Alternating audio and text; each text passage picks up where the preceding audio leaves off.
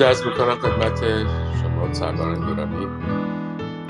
وقتتون بخیر. امیدوارم سلامت و تندرست باشید. امروز اول اردی بهشت پنجشنبه اول اردی بهشت 1401 داریم ادامه میدیم. سفرنامه ناصر خسرو رو طبق روال همیشگی پنجشنبه هایی که داریم. و در خدمت دوستان و بزرگانی که هر هفته به ما لطف دارن و میپیوندن و راهنمایی می‌کنن هستیم و همواره هم استقبال می‌کنیم از این راهنمایی و این مشارکت که واقعا دلچسب و به ما هم کمک می‌کنه که بیشتر یاد بگیریم. کوتاه ارز کنم خدمت شما دوستان بعد به خدمت خانم نازیلو برسیم. ما از یعنی سفرنامه رو که از مرو شروع کردیم به سرخص رسیدیم. توس و مشهد نشابور گذر کردیم. به سمنان رفتیم به ری رسیدیم. از ری رد شدیم به شمیران رفتیم یا همون سمیران رفتیم. سراب و تبریز. بعد به مرند شدیم و به خوی. از خوی هم وارد ترکیه شد از شهر بان گذشت و سمت به حیران رفتش و وارد سوریه شد. از حلب رد شدیم از هومس رد شدیم و به بیروت رفتیم. از بیروت رفتیم به بیت المقدس به فلسطین و قاهره. قاهره هم به سمت جده. ما الان از جده به سمت فلح رفتیم. الان به الحسا رسیدیم. که تا یک قسمت رو خوندیم و میریم ادامه بدیم. این هفته رو در خدمت شما هستم نازیره جان. سلام مجدد هم خدمت شما. سلام می‌کنم به همه به تمام دوستانی که به قول معروف رفیق راه ما بودن و رفیق راه ناصر خسرو بودن. مسیر رو با هم آمدیم. متن بسیار زیبایی سفرنامه رو با هم خوندیم. جای به جای حداقل خود من هر جلسه از تعجب به این همه دقتی که در کار سفرنامه بود واقعا حیرت زده شدم. بسیار زیبا بود. شاید می‌تونم بگم سومین یا چهارمین بار بود که این متن رو میخوندم ولی بازم انگار اگر دفعه دیگری بخونم حتما نکات جدید دیگری در اون کشف می‌کنم. سفرنامه ناصر خسرو رو احتیاج به گفتن نیست. فکر کنم در تمام طول این هفته هایی که در کنار هم بودیم بر اهمیت اون بر شیوایی و زیبایی نصر اون صحبت کردیم. نکاتی رو در ابتدای هر رومی در هر اتاقی معذرت می‌خوام. صحبت کردیم حتما گفتیم چه نکاتی داره چقدر قشنگه. درباره حتی اینکه این شهرهایی که ازش گذشته معمولا برخی شهرهایی که نسبتا مهم بوده یه صحبتهای کوتاهی در حد اتاق کردیم با هم دیگه. و درخواستم کردیم دوستانی که اتاق رو میشه این شهر رو می‌شناسن و در روم ما هستن خوشحال میشیم ملحق بشن بیان بالا در بخش بالا و با هم دیگه برای ما بگن که نظرشون درباره این شهر چیه و اگر خودشون اهل اون شهر هستن. مسیری رو که رفت به نوعی میشه گفت بخشی از مسیر جاده ابریشم هست. و مسیری هم هست که برای رفتن به حج معمولا در قدیم می‌رفتن. منتها ناصر خسرو حالا این وسط یک یه مقدارم از اون مسیر مکه دور شده. چرا؟ برای اینکه به بیت المقدس میره به مصر و قاهره میره مدتی رو در اونجا میگذرونه. سه بار سفر حج میره. سفر حج اولش رو تعریف نمی‌کنه سفر حج دوم رو که میره دوباره برمیگرده به قاهره و سفر حج سوم رو مفصلتر برای ما میگه. یه نکته خیلی جالب هست که حتما در قسمت آخره که قراره درباره کل کتاب با در حضور دوستان صحبت بکنیم. این رو به بحث خواهیم گذاشت. و اون هم این که این کتاب چقدر خلاصه است و چقدر دقیقا همون چیزیه که ناصر خسرو نوشته. من فعلا فقط این سوال رو اینجا مطرح می‌کنم که این رو در ذهن شما بگذارم و امید این دارم که بعدا در این باره مفصل صحبت بکنیم. نکته دیگری که دوست داشتم بگم درباره سفرنامه درباره اینه که این سفرنامه به زبانهای مختلفی هم ترجمه شده که باز این رو هم در جلسات آینده حتما صحبت خواهیم کرد. یک تفاوتی نصر سفرنامه با کتابهای دیگر ناصر خسرو داره. نصر سفرنامه خیلی نصر شیواتریه. به نسبت کتاب‌های دیگرش که فلسفیه و حکمته و و به یه مقدار تره و شاید همین پیچیدگی داستان یه مقدار خواننده رو نسبت به حالا چه به شعر ناصر خسرو چه نسبت به کتاب‌های منصور دیگرش منصور و منظور هر دو یه مقدار خواننده رو قول معروف چرا اشکال می‌کنه؟ به راحتی راحت راحت الحظ نیست. حالا من بخوام کلمه عربی به کار ببرم.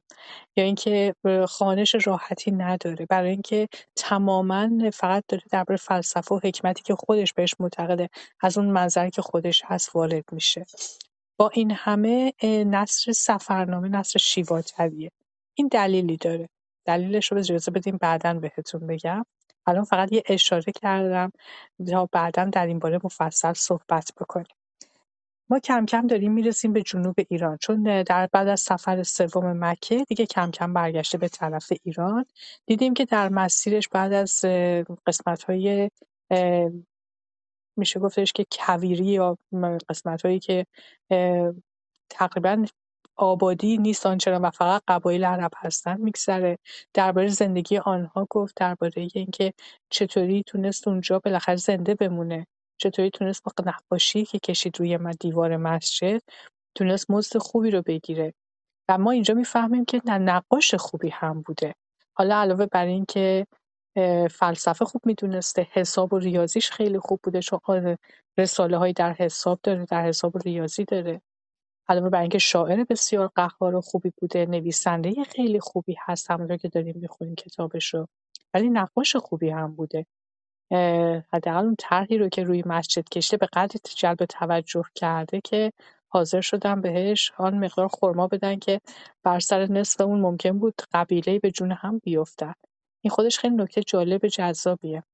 در جای جای ما در این کتاب داریم میشنویم اشاراتی می‌کنه به شخصیت هایی که همزمان بودن باهاش و ملاقاتشون کرده. حالا اهم از شاعری مثلا مثل قطران تبریزی که ملاقات می‌کنه و ازش کمک می‌خواد در اشعاری که گفته و یا اینکه بعدها ابوالعلا معلی رو گویا ملاقات می‌کنه. و شخصیت های دیگری رو جا به جا نام می‌بره. حتی یکی از اینها در سفری که داشته از مصر برمیگشته ملاقات می‌کنه. به نیکی از این شخص یاد می‌کنه. و بعد وقتی که می‌رسه به طرفای حالا سودان و یمن و اینها که دیگه به مشکل مالی برمیخوره اون شخص بهش گفته بود اگر به اینجا رفتی و به مشکل برخوردی نام منو که ببری پیش چند نفری معرفی می‌کنه پیش اینها برو اسم منو ببر و کمکی خاصی بهت می‌کنن. و به نیکی یاد می‌کنه که چطور وقتی نام این آدم رو آورده هرچی خواسته کمک کردم بهش. فقط یه یادداشت با خط خودش نوشته به اون دادم و اون گفته که حتی بیشتر از آنچه که می‌خواد بهش هرچی می‌خواد بده. و خیلی خوشش آمده بود از این رفتار این آدم. نکته دیگر نکات نکات بسیار داشت. نکاتی که مثلا در وصف معماری شهر را گفته بود. در وصف آداب و رسومی که داشتن در وضعیت زندگی شهری حتی درباره مثلا کرایه کردن یه خونه آبرسانی به نقاط مختلف. چطوری هر شهر به شهر چطوری مردم آب جمع می‌کردن؟ اگر آبی که داشتن مناسب نبود چطوری مثلا با شطور آب میبردن در در کوچه ها یا مثلا تمام اینها واقعا نکاتیه که دونه به دونش به لحاظ جامعه شناسی مردم شناسی. حتی میشه گفت یه جاهای باستان شناسی برای اینکه وقتی داره درباره معماری ها صحبت می‌کنه دوستانی که این روزها مرمت و شهرسازی خوندن می‌دونن که مثلا در فلان جا اگر یک اثری باقی مونده کنگره هایی که تعریف کرده شکل معماری ساختمون که تعریف کرده چقدر دقیق و قشنگ گفته. و داشتیم در جلسه دوم با افتخار باید اینو بگیم آقای توکلی که در خد... دکتر توکلی که در خدمتشون بودیم و برای ما تعریف کردن که همچنان بسیاری از این آثار باقی مونده در سفرنامه ما می‌بینیم که در همین مسیری که داره میره مقبره بسیاری از پیامبران رو میره زیارت می‌کنه. پس یعنی در این سفر فقط قصدش حتما قصد حج بوده رفتن به حج بوده ولی فقط به حج نمیره بلکه میره مقابر پیامبران رو هم زیارت می‌کنه. و درباره اونها هم خیلی قشنگ توضیح میده که کجا چه رسمی هست چقدر قابل باوره چقدر میشه بهش باور کرد چقدر باورپذیره و چقدر نیست. یه جاهایی هم حتی امتحان می‌کنه. خیلی نکات جالبه. میگم واقعا به قدری شیرین و جذاب این سفرنامه که نکته به نکتهش قابل بحث و بررسی هست. من اینجا نگه میدارم صحبتم رو در ضمن دوست عزیزی آقای بندری برای من پیغام داده بودن که به جنوب ایران که رسیدید من من دوست دارم که اگر اجازه بدین صحبت کنم. اجازه ما در اختیار شماست. خیلی هم خوشحال میشیم که وقتی که رسیدیم به شهرهای جنوب ایران شما بیاین بالا و برای ما توضیح بدید. آقای سنجدی خیلی خوش آمدین. دوستان عزیز آقا رضا و دیگر دوستانی که در جمع ما هستیم. و نوشه جان همتون رو می‌شناسم. همه جز دوستان صمیمی سفرنامه ما هستید من قبل از اینکه بخوایم خانش رو شروع بکنیم با اجازه کیارش جان دو نکته رو می‌خواستم یادآوری بکنم. به احتمال زیاد خانش ما این جلسه یا جلسه آینده تموم میشه. یعنی ما دیگه در مراحل پایانی خانش سفرنامه هستیم. بعد از پایان یافتن سفرنامه ناصر خسرو ما یک جلسه در خدمت شما خواهیم بود و در خدمت استادانی که در حوزه ناصر خسرو در, در مورد دوره تاریخی که ناصر خسرو زندگی می‌کرد و اسماعیلیه صحبت خواهند کرد. ما یک جلسه درباره اسماعیلیه درباره کلیات اسماعیلیه صحبت کردیم. ولی به نظرم میاد با توجه به اینکه اگر ما درباره اسماعیلیه به طور خاص و دقیق صحبت نکنیم ممکنه حتی سفرنامه رو هم باهاش به مشکل بر بخوریم. گفتم که بهتر بعد از پایان سفرنامه که حالا دیگه مقداری با زندگی با طرز فکر با همه چی در مورد ناصر خسرو آشنا شدیم. بد نیست که پس از پایان این ما از یکی دو تا استاد دعوت بکنیم که بیان برای ما درباره اسماعیلیه و سفرنامه ناصر خسرو و دوره تاریخی که ناصر خسرو به سفر رفته صحبت بکنن. بعد از اون هم ما قرارمون رو تا اینجای کار بر این گذاشتیم که بعد از سفرنامه ناصر خسرو ما به خوانش ها ادامه بدیم. منتها پیش از آن که بخوایم سفرنامه بعدی رو انتخاب بکنیم یک جلسه به طور خاص ما درباره ژانر یا نوع ادبی سفرنامه صحبت خواهیم کرد. سفرنامه چی هست؟ تقسیم بندی هاش چی هست؟ اگر به خصوص وقتی که به حوزه ایران می‌رسیم بر چه مبنایی ما سفرنامه ها رو انتخاب می‌کنیم؟ و در این باره مفصل در یک جلسه صحبت خواهیم کرد. من خواستم فقط نمی‌دونم فکر کنم این از دید خود من مژده بود که ما تصمیم گرفتیم که ادبیات کهن رو ادامه سفرنامه ناصر خسرو رو بر چه مبنایی بذاریم. چون خیلی مهمه که برنامه ریزی خاصی داشته باشیم و بتونیم دوستان خودمون رو هم با خودمون همچنان همراه داشته باشیم. از این سفرنامه خیلی لذت بردیم. فکر کردیم که بهتره که باز هم به همون سفرنامه ها ادامه بدیم. سفرنامه های شیرین خواندنی ما بسیار داریم. ولی اجازه بدین که در این باره بعد از اینکه اون جلسه که درباره سفرنامه به عنوان یک ژانر ادبی یا یک گونه ادبی صحبت کردیم آنجا در آنجا خواهیم گفت که بیشترین تمرکزمون در سفرنامه بر روی چه نوعی هست و چه سالی و چه قرنی چه ای کدام گونه رو خواهیم پذیر انتخاب خواهیم کرد. ببخشید من صحبتم یه مقدار به درازه کشید و طولانی شد. هر کدوم از دوستان خوشحال میشم. در خدمتشون باشیم. حتما اینجا من هم مثل شما شنونده هستم و لذت می‌برم از خانش شما. در خدمت شما هستیم کیارش سلامت باشید. بسیار ممنونم از توضیحات خوب و مبسوطی که دادین. ما همونطور که نوشتم توی همین پیغامگاه پیامگاهی که اونجا هست صفحه 112 هست کتاب هستیم. و فرامرز سنجریه بزرگوار. در خدمت شما هستیم اگه مایلید به روخانی خب ما دفعه پیش یک نکته رو حالا تا آقای سنجری آماده میشن فقط یادآوری بکنم. اگر در خاطر داشته باشید ما در آنجا به آنجا رسیدیم که حالا به له لهستان رسیده و در اونجا میگه فرقه ای بودن. یعنی خود مردمی که در اون شهر زندگی می‌کنن خودشون بوسعیدیه مینامیدن. بوسعیدیه مینامیدن به دلیل اینکه های حاکمشون ابو سعید بوده مرد بسیار خوبی بوده. حتی میگه در اون شهر نه دزدی هست نه هیچ اتفاقی که مثلا هیچ مسئله که به حال هر جامعه ممکنه درگیرش باشه وجود نداشته. ابوسعید گویا مثل که از قرمطیان بوده. حالا بنا به تعبیر قرمطی رو اینجا بعد به چه معنی بگیریم نمی‌دونم. فقط نوشته که مردم اون شهر آداب و رسوم آداب و رسوم اسلام رو رعایت نمی‌کنن. با اینا به پیغمبر معتقدن. و ابو سعید سه فرزند داشت. هر سه فرزند رو بر تخت میشونه میگه شماها باید با همدیگه این سرزمین رو برش فرمان روایی کنید. با کمک هم.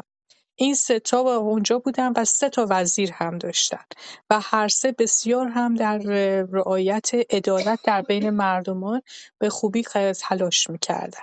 بنابراین وقتی که اونها صحبت می‌کردن یعنی وقتی می‌خواستن تصمیم بگیرن هر سه با سه وزیرشون و میشه گفت یک جور شورایی داشتن شهر رو اداره می‌کردن. و این واقعا جزو عجایب یادم حتما همه دوستان هم می‌دونن ما داریم دو پادشاه در در اقلیمی نه, دو پادشاه در اقلیمی ببخشید. درست هم بکنید؟ نگنجن و دو بله در گلیمی به بله دقیقا. ولی اینجا دقیقا داره ثابت میشه. نه میشه شورایی هم یه کارهایی کرد بدون که بخوایم سر همو بخوریم. آقای سنجه بله. در خدمت شما هستیم. من فقط بله. خواستم زمان رو سکوت رو که یه مقدار فور کنم. خواهش می‌کنم. و چون از لحظا به جانب مشرق روند هفت فرسنگی دریاست. اگر در دریا بروند بحرین باشد. و آن جزیره است پانزده فرسنگ طول آن و شهری بزرگ است. و نخلستان بسیار دارد و مروارید از آن دریا برآورند. و هرچه قواسان برآوردندی یک نیمه سلاطین لحسا را بودی. و اگر از لحسا سوی جنوب بروند به امان رسند. و امان بر زمین عرب است ولیکن سه جانب او بیابان و بر است و هیچ کس آن را نتواند بریدن. و ولایت امان یا عمان هشتاد فرسنگ در هشتاد فرسنگ است و گرم سیر باشد. و آنجا جوز هندی که نارگیل می‌گویند روید. و اگر از عمان به دریا روی فرا مشرق روند. به بارگاه کیش و مکران رسند. فرا مشرق روند به بارگاه کیش و مکران رسند. و اگر از سوی جنوب روند به عدن رسند. و اگر از جانب دیگر به فارس رسند.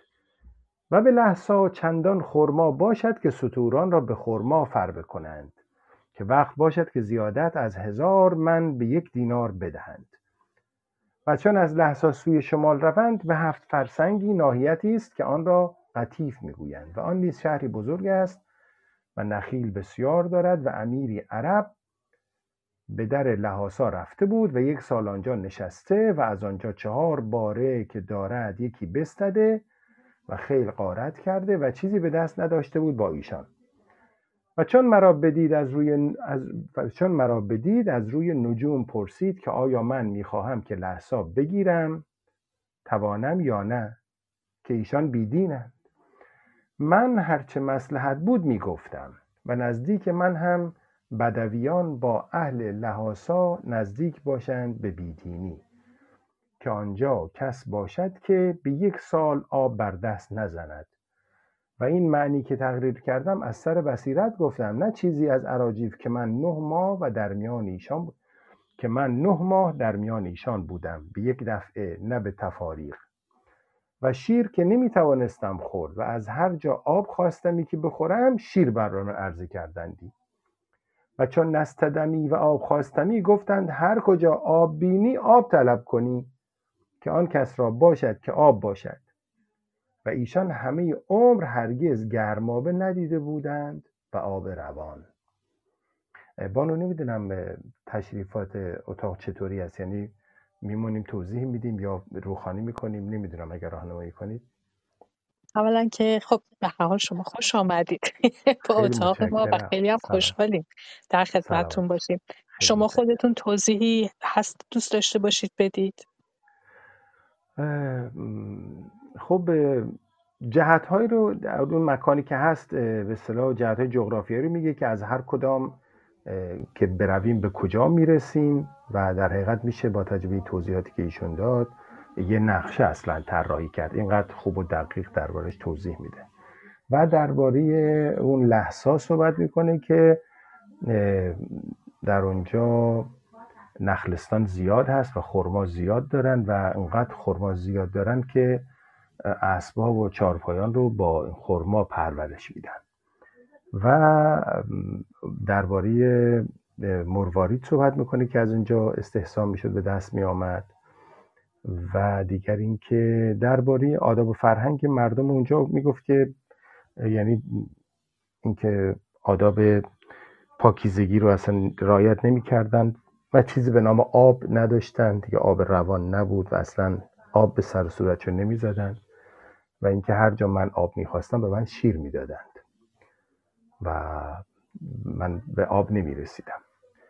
این توضیحات راجع به مشخصات اون منطقه و اینکه رفته بود یک امیری رسیده بود و این امیر می‌گفت که خب شما از نجوم اگر چیزی می‌دونی در این تاله و این نجوم ببین که من می‌خوام برم لحظا رو تصرف کنم. اونجا بیدینن نظر تو چیه؟ گفت که من هرچی مسلحت بود به اون بیشون گفتم. از این پراکندگوی عضو می‌خوام چون خوب یادم نبود. اگر می‌دونستم از به ترتیب از ابتدا میستادم و توضیح می‌دادم.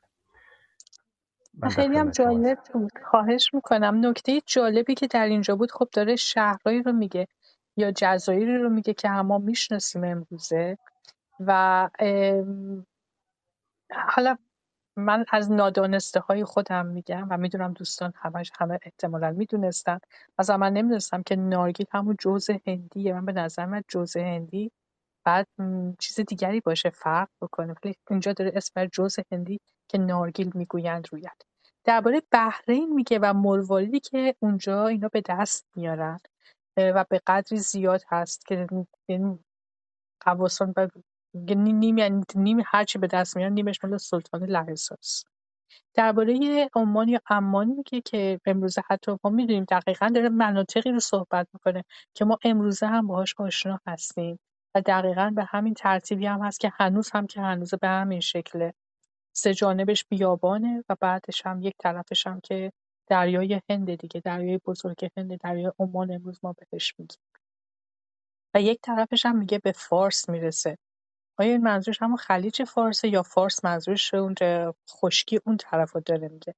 باز درباره کیش داره میگه به بارگاه کیش و مکران رسند که از سوی جنوب روند به عدن رسند بعد درباره این شیر خوردن و حمام ن- گرمابه نرفتن و آب استفاده اصلا آب ندونست آب ندیدن آب روان ندیدن برای من خیلی جالب بود. این نکته. نکته به نکتهش بسیار جالبه. به هر حال اگر لطف کنید ادامه بدید خوشحال میشیم. بفرمایید خواهش می‌کنم. خواهش می‌کنم. اکنون با سر حکایت رویم. از یمامه چون به جانب بصره روانه شدیم به هر منزل که رسیدیم جای آب بودی و جای آب بودی و جای نبودی. تا بیستم شعبان سنه سلاس و اربعین و اربعمائه به شهر بصره رسیدیم. دیواری عظیم داشت. الا آن جانب که با آب بود دیوار نبود. و آن آب شط است یا و آن آب شط است. و دجله و فرات که به سرحد اعمال بصره به هم می‌رسند و چون آب و چون آب جوبره نیز آب جوبره نیز به ایشان می‌رسد آن را شط العرب می‌گویند. و از این شط العرب دو جوی عظیم برگرفتند که میان فم هر دو جوی یک فرسنگ باشد و سر هر دو را بر صوب قبله برانده مقدار چهار فرسنگ و بعد از آن سر هر دو جوی با هم رسانیده و مقدار یک فرسنگ دیگر یک جوی را, به ه- یک جوی را هم به جانب جنوب برانده و از این نهرها جویهای بیحد برگرفتند و به اطراف به در برده و بران نخلستان و باغات ساخته. خب اینجا راجع به رسیده به اصطلاح میگه از یمامه که برسیم به بصره اونجا می‌بینیم که آب بعضی جاها آب هست بعضی جاها نیست. در بیستم شعبان سال 443 می‌رسن به بصره. دیوار داشته دور شهر همش دیوار بوده به جز اون قسمتی که به آب می‌رسیده دیوار نداشته و اون شط بوده و دجله و فرات.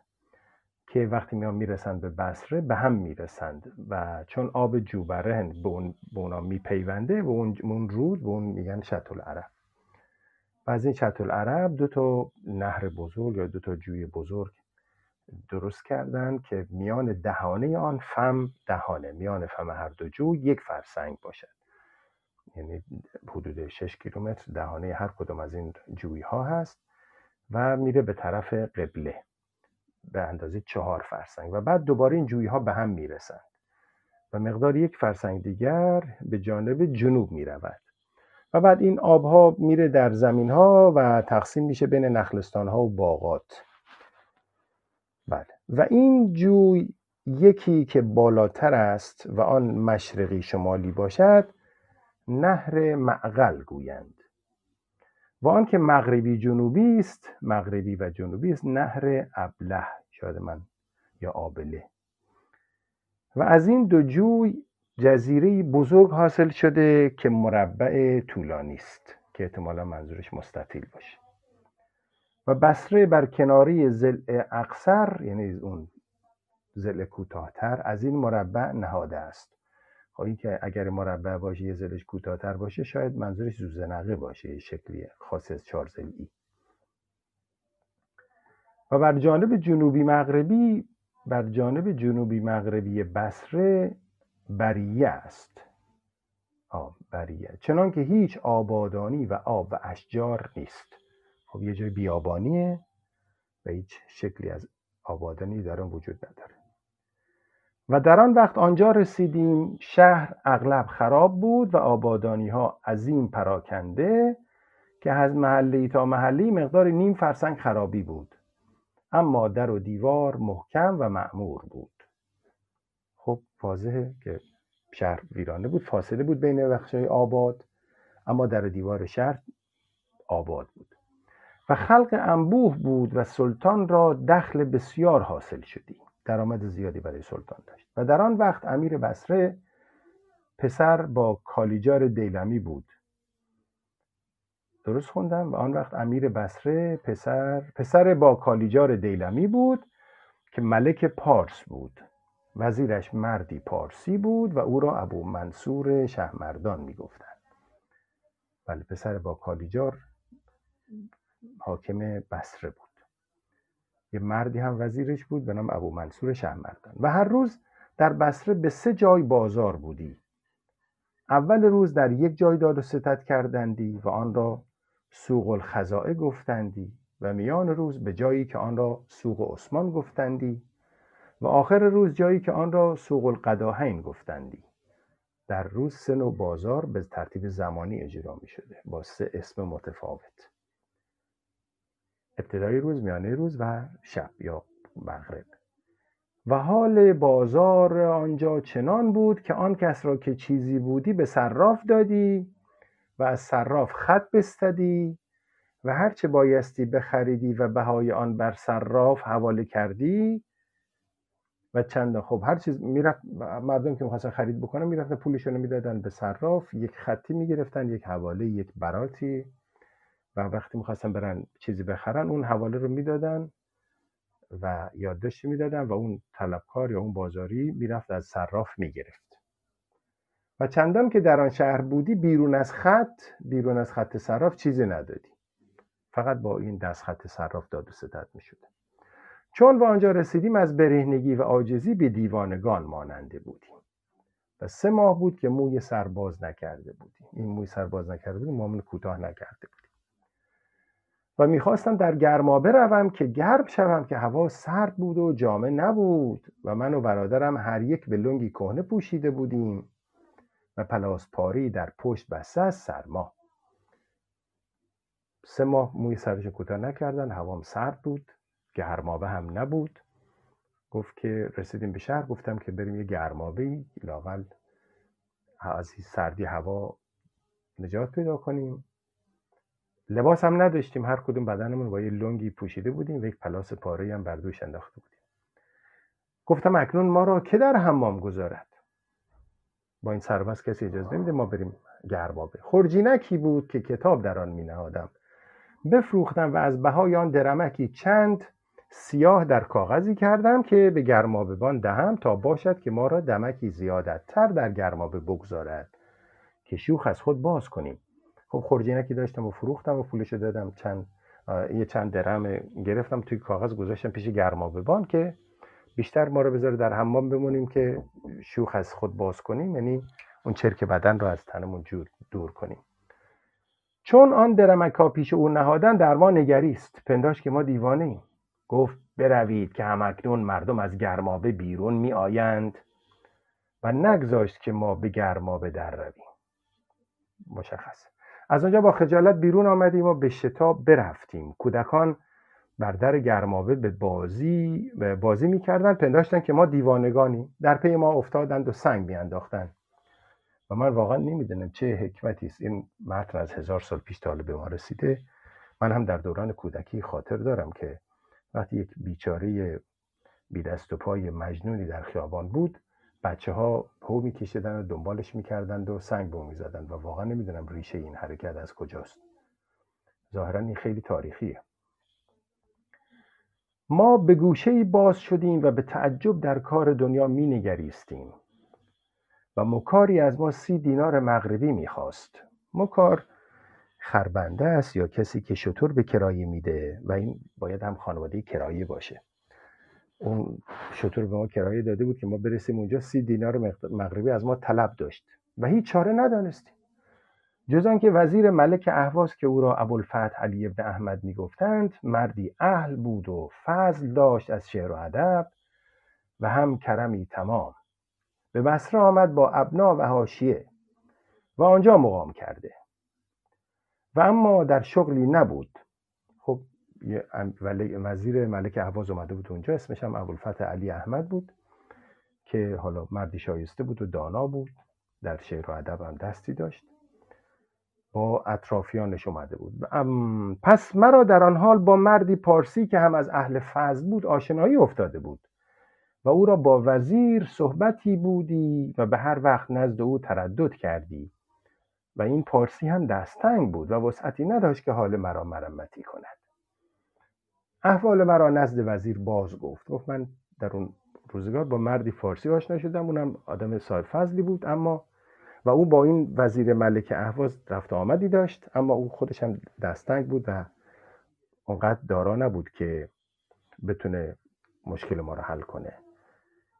حال روز ما رو نزد وزیر باز گفت. چون وزیر بشنید مردی را با اسبی نزدیک من فرستاد که چنان که هستی برنشین و نزدیک من آی فوری وزیر یک اسبی رو فرستاد گفت که سوار بشید و بیایید. من از بدحالی و برهنگی شرم داشتم و رفتن مناسب ندیدم. رقعه ای نوشتم و عذری خواستم.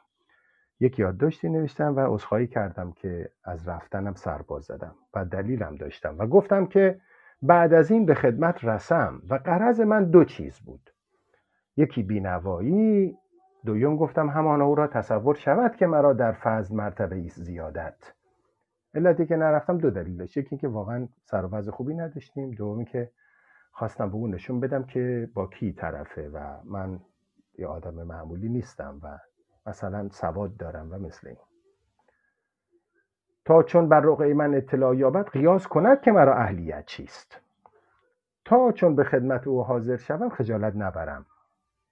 خب در حال سی دینار فرستاد که ای را به بهای تنجامه بدهید. تنجامه واژه بسیار قشنگی است جایگزین لباس می‌تونیم بکنیم. خیلی خوب. سی دینار فرستاد که اینو لباس بخرید. از آن, از آن دو دست جامعه نیکو ساختیم و روز سیام به مجلس وزیر شدیم.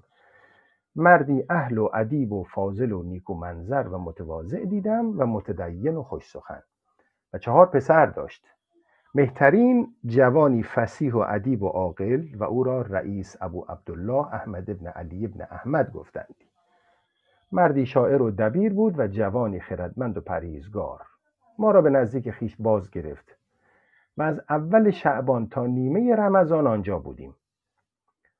و آنچه آن اعرابی کرای شطور بر ما داشت اون کسی که کرای شطور به ما کرایه داده بود و طلبکار بود به سی دینار هم از این هم این وزیر بفرمود تا به دود دادند و مرا از آن رنج آزاد کردند. خدای تبارک و تعالی همه بندگان خود را از عذاب قرض و دین فرج دهاد. به حق الحق و اهله. و چون بخواستم رفت ما را به انعام و اکرام به راه دریا گسیل کرد چنان که در کرامت و فراق به پارس رسیدیم.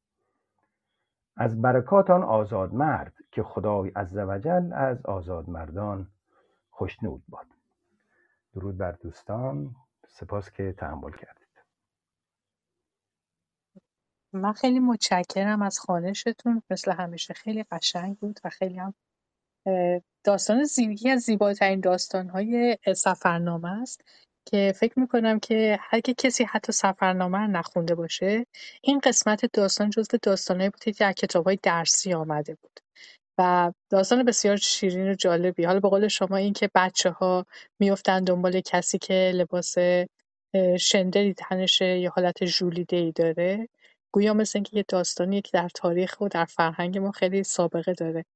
البته فکر می‌کنم حتی اگر کتابهای عطار داستانهای عطار هم بخونید بارها به این نکته اشاره شده که فقیری یا سائلی در جایی بچه ها دنبالش می‌کردن و سنگ می‌زدن بهش و بهش توهین می‌کردن و اون همون روایت هایی که معمولا عطار میگه.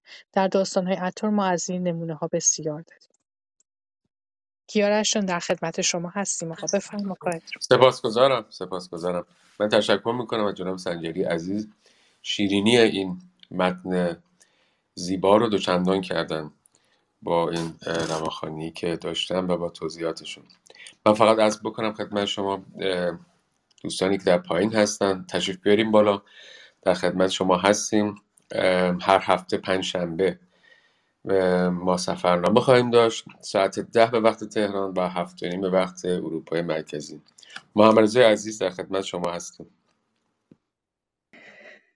در بصره به نام امیرالمؤمنین علی ابن ابی طالب علیه السلام سیزده مشهد است. یکی از آن را مشهد بنی مازن گویند و آن آن است که در ربیع الاول سنه ثلاثین از هجرت نبی امیرالمؤمنین علی علیه السلام به بصره آمده است و عایشه رضی الله عنها آمده بود. و امیرالمؤمنین دختر مسعود را به زنی کرد. این مشهد سرای آن زن است. و امیرالمؤمنین علیه السلام. هفتاد و دو روز در آن خانه مقام کرد و بعد از آن به جانب کوفه بازگشت. و دیگر مشهدی است در پهلوی مسجد جامع که آن را مشهد باب طیب گویند. و در جامع بصره چوبی دیدم که درازای آن سی عرش بود و قلیزی آن پنج شبر. اگر اشتباه تلفظ نکنم. و قلیزی آن پنج شبر و چهار انگشت بود. و یک سر آن قلیزتر بود و از چوبهای هندوستان بود. گفتند که امیرالمؤمنین آن چوب را برگرفته است و آنجا آورده است. و باقی این یازده مشهد دیگر هر یک به موضع دیگر بود و همه را زیارت کردم. و بعد از آن که حال دنیاوی ما نیک شده بود و هر یک لباسی پوشیدیم روزی به در آن گرمابه شدیم که ما را در آنجا نگذاشتند. چون از در در رفتیم گرمابه بان و هر که آنجا بودند همه بر پای خواستند و بایستادند. چندان که ما در حمام شدیم و دلاک و قیم در آمدند و خدمت کردند.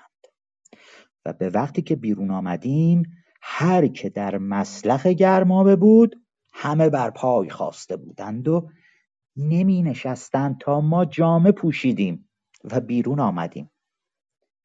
و در آن میانه حمامی به یاری از آن خود می‌گوید این جوانان آنانند که فلان روز ما ایشان را در حمام نگذاشتیم و گمان بردند که ما زبان ایشان ندانیم. من به زبان تازی گفتم که راست می‌گویی. ما آنیم که پلاس یا پلاس پاره بر پشت بسته بودیم. آن مرد خجل شد و عذرها خواست. و این هر دو حال در مدت بیست روز بود. و این فصل بدان آوردم تا مردم بدانند که به شدتی که از روزگار پیش آید نباید نالید. اجازه بدید دوباره بخونم.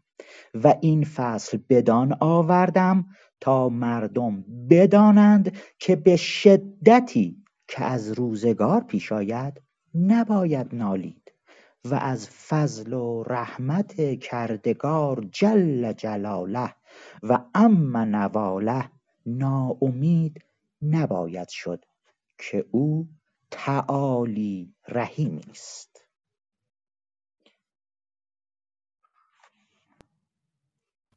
حالا فکر کنم اینقدر داستان شیرین بود. معذرت می‌خوام آقای سنجری. بفرمایید چون من ساکت نه نه خواهش می‌کنم. بفرم من فقط خواستم بگم داستان بسیار شیرین بود و همین. کلام با شما خواهش می‌کنم. خواهش می‌کنم. محمد رضای عزیز ارادتمند. بعضی واژه ها در طول زمان کم کم استفاده که نمی کنیم کم کم فراموش میشن. بعضی وقتا صفت مد و جزر بسره و جویهای آن صفت مد و جزر بسره و جویهای آن. دریای امان را عادت است که در شبان روزی دوباره مد برآورد چنان که مقدار ده گز آب ارتفاع گیرد و چون تمام ارتفاع گیرد به تدریج جزر کند و فرو و فرونشستن گیرد تا دوازده گز. و آن ده گز که ذکر می رود به بسره بر عمودی بادید آید که آن را قایم کرده باشند پای دیواری. فکر می‌کنم قایم منظور همون قائم باشه دیگه. قائم کرده باشن چیزی که ما قائم میگیم امروزه و الان اگر زمین هامون و, و الا اگر زمین هامون بود و نه بلندی بود عظیم دور برود. و چنان است که دجله و فرات که نرم می‌روند چنان که بعضی مواضع محسوس نیست که به کدام طرف می‌روند. چون دریا مد کند قرب چهل فرسنگ آب ایشان مد کند و چنان شود که پندارند بازگشته است و به بالا برمیرود. اما به مواضع دیگر از کنارهای دریا به نسبت بلندی و هامونی زمین باشد. هر کجا هامون باشد آب بسیار بگیرد و هر جا بلند باشد کمتر بگیرد. و این مد و جزر گویند تعلق به قمر دارد که به هر وقت قمر بر سمت رأس و رجل باشد و آن عاشر و رابع است آب در قایت مد باشد و چون قمر بر دو افق یعنی افق مشرق و مغرب باشد قایت جزر باشد. دیگر که چون قمر در اجتماع و استقبال شمس باشد آب در زیادت باشد یعنی مد در این اوقات بیشتر باشد و ارتفاع بیش گیرد و چون در تربیعات باشد آب در نقصان باشد. یعنی به وقت مد و چندان نباشد و ارتفاع نگیرد که به وقت اجتماع و استقبال بود و جزرش از آن فروتر نشیند که به وقت اجتماع و استقبال می نشست. پس بدین دلایل می‌گویند که تعلق این مد و جزر از قمر است و الله تعالی اعلم. ممنون که به من هم فرصت دادید. متشکرم. یه نکته بسیار جالب که واقعا فکر می‌کنم در هر متنی بخونید این رو حتما باید بهش اشاره کنم اشاره هم شده. ناصر خسرو جزو اولین کسانیه که اینقدر دقیق درباره جزر و مد دریا صحبت می‌کنه و اینقدر قشنگ داره میگه که ماه در چه موقعیتی باشه آب چقدر بالا میاد؟ چه مقداری بیشترین مقدار آب بالا میاد؟ به چه دلیل؟ و خیلی جالب اگه دقت بکنید اصلا واقعا به نظر من همین این یه تیکه ذهن ریاضی و ذهن ریاضی این آدم رو داره نشون میده. دقتی رو که داره قشنگ نشون میده درباره آب دجله و فرات داره میگه. که وقتی نگاه می‌کنی نمی‌فهمی جریانش کدوم طرفی هست. وقتی که مد داره میشه آب چطوری میاد بالا؟ تا کجا میاد بالا؟ به کجا میریزه؟ چقدر چقدر میاد بالا؟ دقیقا اندازه گیری داره می‌کنه. این رو ما در نظر داشته باشیم. فکر می‌کنم که در اتاقی که آقای دکتر توکلی بودن به این نکته خیلی قشنگ اشاره کردن که هنوز سیاحان و دریانوردان اروپایی راه دریانوردی به طرف های ناشناخته رو نگرفته بودند. هنوز کسی اینچنین به جزر و مد دریا واقف نبود که این آدم اینطور قشنگ تونسته این کارو بکنه. مسلما دریانوردان آگاهی داشتن ولی کسی چیزی ننوشته. نه اینکه اصلا هیچ کس آگاهی نداشت. کسی که در دریا زندگی گذرنده و به خصوص می همونطور که گفتیم اگر خاطرتون باشه گفتیم که حتی امروزه همین داستان هست. راه ابریشم فقط حالا اون چیز ما, ما اسمش رو جاده ابریشم گذاشتن ولی جاده ابریشم هم نیست. باز این هم خودش بحث بسیار است. ولی این ای که حالا به اسم جاده ابریشم ما امروز می‌شناسیم هم جاده ابریشم بوده که از معروف توی سرزمینی میره از تو سرزمین ها می‌رفته و هم جاده ابریشمی بوده که از دریا می‌رفته. قسمت دریا کسانی که در در کار دریانوردی بودند و مثلا برای بردن و یا آوردن اجناس از مصر دریای سرخ و دریای هند و بقیه مسیر رو می‌رفتن تا به چین برسن بتونن از اونجا جنسی رو بیارن یا به اونجا جنسی رو ببرن و بالعکس. اونها احتمال زیاد می‌دونستن چون به با دریا سر و کار دارن زندگی دارن می‌کنن اونجا. ولی کسی بیاد اینطوری ریاضیوار دقیق گیری بکنه و بگه با چه چیزی ارتباط داره در چه زمانی اتفاق میافته در چه زمانی بیشترین جذر بیشترین مد رو ما داریم. واقعا فکر می‌کنم که تحسین برانگیزه و این ذهن بسیار موشکافانه این آدم رو داره نشون میده. ببخشید من خودم به قدری از این قسمت لذت بردم با اینکه نه ریاضیم خوبه نه اصولا آدمی هستم که اهل اینقدر دقت در کار باشم. بارها گفتم و فکر می‌کنم باز هم باید تکرار بکنم. اگه خود من بخوام یک روز سفرنامه رو بنویسم درباره جایی که رفتم مسلم می‌دونم در مورد خودم شخصا.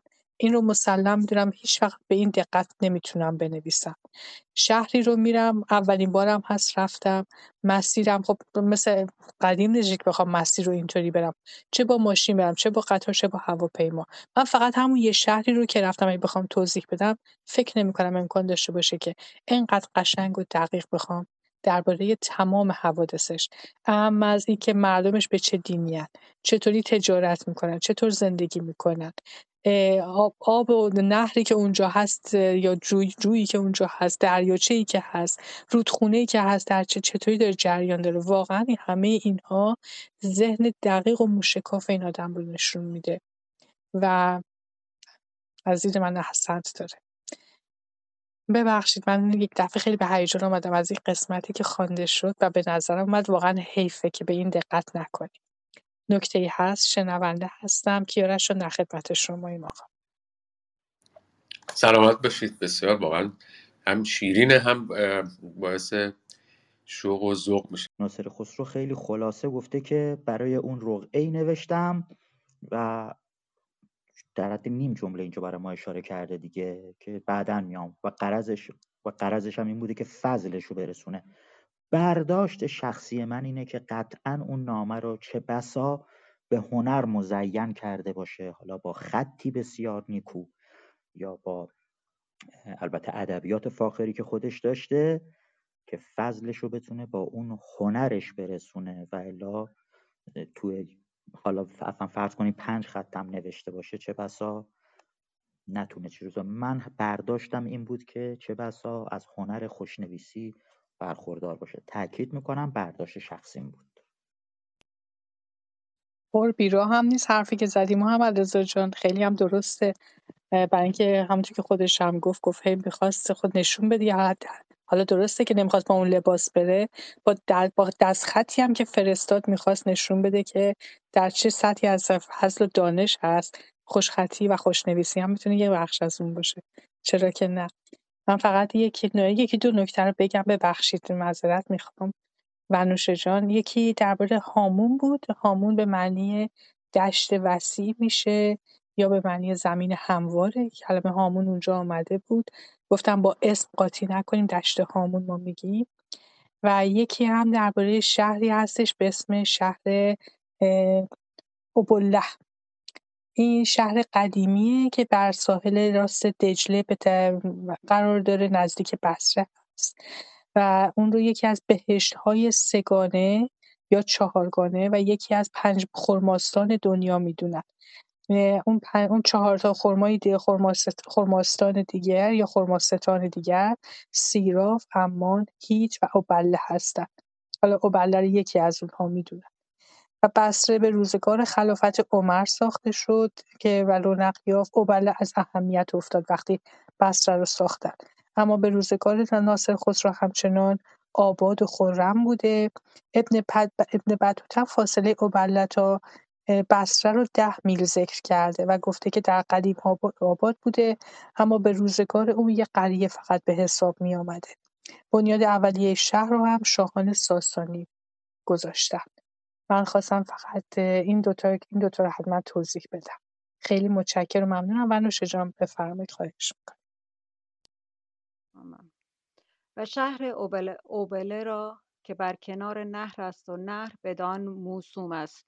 شهری آبادان دیدم با قصرها و بازارها و مساجد و البته که آن را حد و وصل نتوان کرد. البته بکنم اینجا البته باشه البته که آن را حد و وصف نتوان کرد و اصل شهر بر جانب شمال نهر بود و از جانب جنوب نیز محلتها و مساجد و اربته و بازارها بود و بناهای عظیم بود چنانکه از آن نسخه تر در عالم نباشد و آن را شاطی عثمان می‌گفتند و شط بزرگ که آن فرات و دجله است و آن را شط العرب می‌گویند گویند. بر مشرقی اوبله است و نهر بر, و نهر بر جنوبی و نهر اوبله و نهر معقل به بصره به هم رسیدند و شهر آن در مقدمه گفته آمده است و بصره را بیست ناحیت است ناحیت است که در هر ناحیت مبالغی دیها و مزارع بود. صفت اعمال بصره هشان تربه یا سربه بلاس اقرمسیان المقیم نهر الحرب شط العرب معد سام جعفریت المشان السمد الجوعه یا جونه جزیرة العظما مربت الشریر جزیرة العرش الحمیدة جوبرة المفردات و گویند که آنجا که فهم نهر اوبله است وقتی چنان بودی که کشتیها از آنجا نتوانستی گذشتن غرقابی عظیم بود زنی از مالداران بصره بفرمود تا چهارصد کشتی بساختند و همه را پر استخوان خرما کردند و سر کشتی ها محکم کردند و بدان جایگاه غرق کردند تا آنچنان شد که کشتی ها می گذرند. جمله منتصف شهر شبال سنت الثلاث و اربعینه و از بصره بیرون آمدیم و در زورق نشستیم. از نهر از نهر ابوله تا چهار فرسنگ که می آمدیم از هر دو طرف نهر باغ و بستان و کوشک و منظر بود که هیچ بریده نشد و شاخها از این نهر به هر جانب باز می‌شد که هر یک مقدار رودی بود چون به شاطی عثمان رسیدیم فرود آمدیم. برابر شهر ابوله و آنجا مقام کردیم. هفدهم در کشتی بزرگ که آن را بوسی می‌گفتند یا به وسی می‌گفتند نشستیم و خلق بسیار از جوانب که آن کشتی را می‌دیدند دعا می‌کردند که یا بوسی یا به بوسی سل سلک الله تعالی و به و به عبادان رسیدیم. و به عبادان رسیدیم. این همون آبادانه؟ و مردم از کشتی بیرون شدند و عبادان بر کنار دریا نهاده است. چون جزیره ای که شط آنجا دو شاخ شده است چنان که از هیچ جانب به عبادان نتوان شد علالباب گذر کند. و جانب جنوبی عبادان خود دریای محیط است که چون مد باشد تا دیوار عبادان آب بگیرد و چون جذب شود کمتر از دو فرسنگ دور شود و گروهی از عبادان حسیر خریدند و گروهی چیزی خوردنی خریدند. دیگر روز صبحگاه کشتی در دریا راندند و بر جانب شمال روانه شدیم و تا ده فرسنگ بشدند و هنوز آب دریا میخوردند. و خوش بود و آن آب شط بود که چون زبانه ای در میان دریا در می‌رفت و چون آفتاب برآمد چیزی چون گنجشک در میان دریا پدید آمد. چندان که نزدیکتر شدیم بزرگتر می نمود و چون به مقابل او رسیدیم چنان که بر دست چپ به بی کفر سنگ بماند. بی کفر سنگ بماند. باد مخالف شد و لنگر کشتی فرود گذاشت فرو گذاشتند و بادبان فرو گرفتند پرسیدم آن چه چیز است؟ گفتند خشاب. صفت او چهار چوب است عظیم از ساج. چون هیئت منجنیق نهادند مربع که قاعده آن فراخ باشد و سر آن تنگ و علو آن از روی آب چهل گز باشد و سر آن سفالها و سنگها نهاده بعد از آنکه آن را با چوب به هم بسته و بر مسقالی سقفی کرده سخفی کرده و بر سر آن چهار تاقی ساخته که دیدبان بر آنجا شود. و این خشاب راه بعضی می‌گویند که بازرگانی بزرگ ساخته است و بعضی گفتند که پادشاهی ساخته است و غرض از آن دو چیز بوده است. یکی آنکه در آن حدود که آن از خاکی گیرنده است و دریا تنگ تنگ چنان که اگر کشتی بزرگ به آنجا رسد به زمین نشیند و کس نتواند خلاص کردن و دوم آنکه جهت عالم بدانند و اگر دزدی باشد ببیند و ببینند, ببینند و احتیاط کنند و به شب آنجا چراغ سوزند در آبگینه چنان که بادبر آن نتواند نتواند وزد و مردم از دور بینند و احتیاط کنند و کشتی از آنجا بگردانند. منتظر نقطه بودم تازه رسیدم بهش خیلی ممنونم. اول من اولین چیزی که باید درست بکنم اون عبادانه عبادانم میگم. این اسم قدیم آبادان هست. البته در اینجا توضیح داده که شهری قدیمه واقع در جزیره حاصل از شعبه روده کارون به نام بهمنشیر و شعبه دیگر آن باشد. یعنی شعبه کارون و دجله و فرات. فرات به طول هزار و عرض دو تا, دو تا سی هزار گز.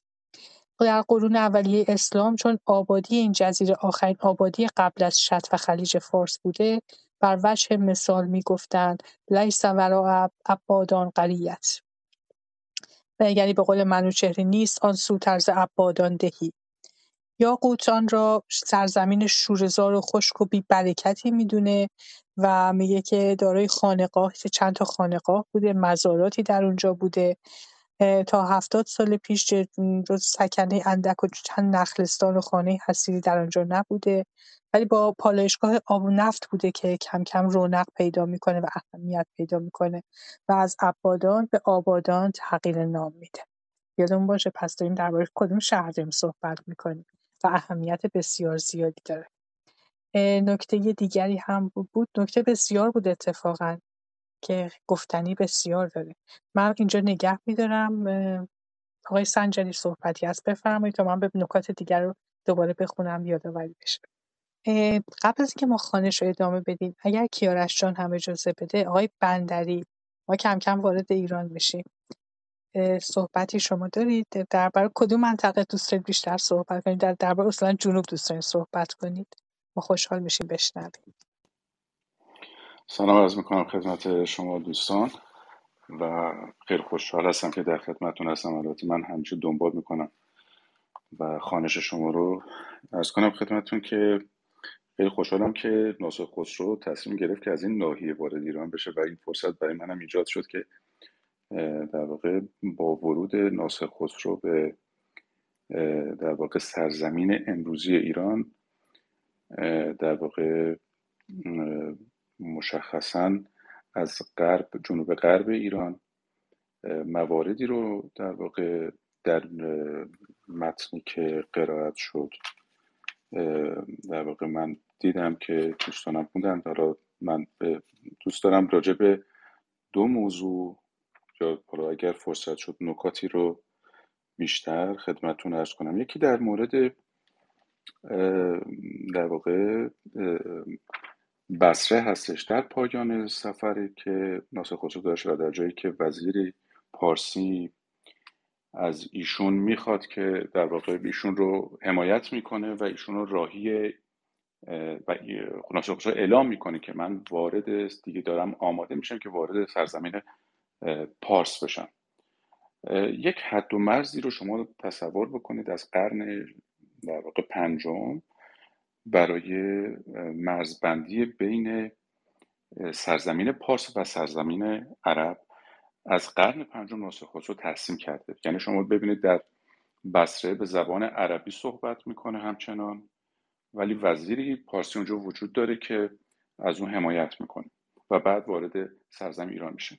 البته من با در واقع بررسی که کردم این رو متوجه شدم که در واقع از زمان سفاریان و یعقوب لیس سفاری و اتفاقاتی که در جنوب غرب ایران برای همیشه اتفاق میفته بعد از اون دو قرن سکوتی که اتفاق افتاده بود و سرزمین ایران مورد تاخت و تاز قرار گرفته بود بعد از اون در واقع سفاریان تونسته بودند ایران رو ایران و زبان پارسی رو تا در واقع اروند رود که در شاهنامه هم قید شده و اینجا ناصر خسرو به شرط العرب ازش یاد می‌کنه.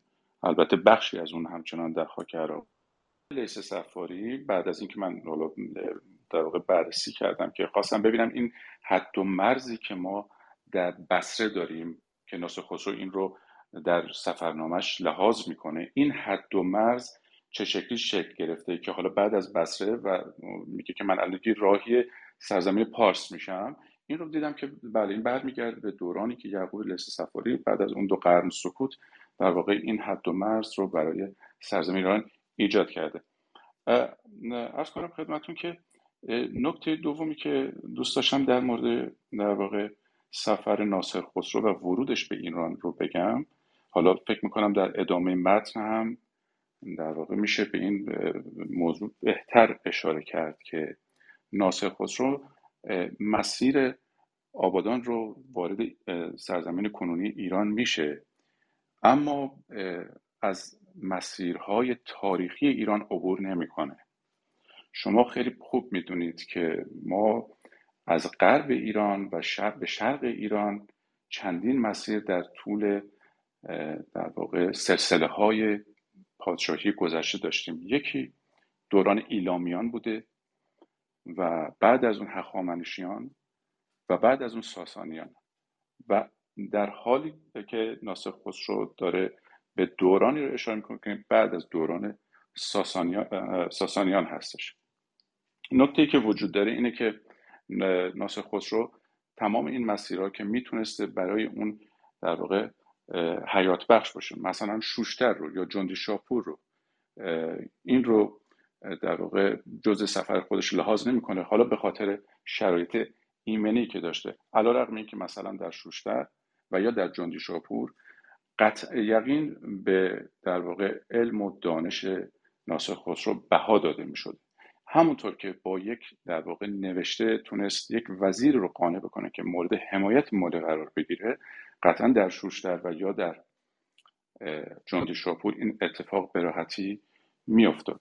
حالا اگر که فرصت باقی بود من این امکان رو دارم که راجع به مسیرهای تاریخی صحبت بکنم. اما در ادامه بعد از خانشی که اتفاق افتاد حالا من نکاتی رو در مورد مسیری که ناصر خسرو برای ادامه حرکتش در جنوب ایران و بعد به سمت برق خدمتون ارائه می‌کنم. اگر سوالی هم باشه من در خدمتون کیارش جان در خدمت شما هستیم. خب بفرمایید. سپاسگزارم. منم تشکر می‌کنم از و چون از خشاب یا خوشآب بگذشتیم چنان که ناپدید شد دیگری بر شکل آن پدید آمد. اما بر سر این خانه گنبدی نبود. همانان تمام نتوانستند کردن. و از آنجا به شهر محروبان یا محرویان رسیدیم. شهری بزرگ است بر لب دریا نهاده بر جانب شرقی و بازاری بزرگ دارد و جامعی نیکو. اما آب ایشان از باران بود و غیر از آب باران چاه و کاریزی نبود که آب شیرین دهد. ایشان را حوضها و آبگیرها باشد که هرگز تنگی آب نبود. و در آنجا سه کاروانسرای بزرگ ساختند. هر یک از آن چون حصاری است محکم و عالی. و در مسجد آدینی آنجا بر منبر نام یعقوب لیث دیدم نوشته. پرسیدم از یکی که حال چگونه بوده است؟ گفت که یعقوب لیث تا این شهر گرفته بود ولیکن دیگر هیچ امیر خراسان را آن قوت نبوده است. و در این تاریخ که من آنجا رسیدم این شهر به دست پسران با کالیجار بود که ملک پارس بود. و خاربار یعنی معکول این شهر از شهرها و ولایتها برند که آنجا به جز ماهی چیزی نباشد. و این شهر باجگاهی است و کشتی بندان. و چون از آنجا به جانب جنوب بر کنار دریا بروند ناحیت توه یا توه و کازرون باشد. و من در این شهر محروبان بماندم به سبب آنکه گفتند راهها ناایمن است. از آنکه پسران با, کالی با کالیجار را با هم جنگ و خصومت و دو جنگ و خصومت بود و هر یک سری میکشیدند و ملک مشوش گشته بود. گفتند به ارجان مردی بزرگ است و فاضل. او را شیخ سدید محمد ابن عبدالملک گویند. چون این سخن شنیدم از بس که از مقام در آن شهر ملول شده بودم ای نوشتم بدو و احوال خود اعلام نمودم و التماس کردم که مرا از این شهر به موضعی رساند که ایمن باشد. چون رقعه بفرستادم روز سیوم سی مرد پیاده دیدم همه با سلاح. به نزدیک من آمدند و گفتند ما را شیخ فرستاده است تا در خدمت تو بارجان رویم و ما را به دلداری بارجان بردند. ممنون از فرصتی که دادید اولا که خیلی کوتاه بود خوندید. به این زودی به هر حال خیلی متشکرم از خانشتون. دو تا نکته هست ما قبل از اینکه وارد بحث بشین درباره اینجا. یکی پاپ با از سلطانی اسم به نام باکالیجار اینا با کالیجار دیلمی هست.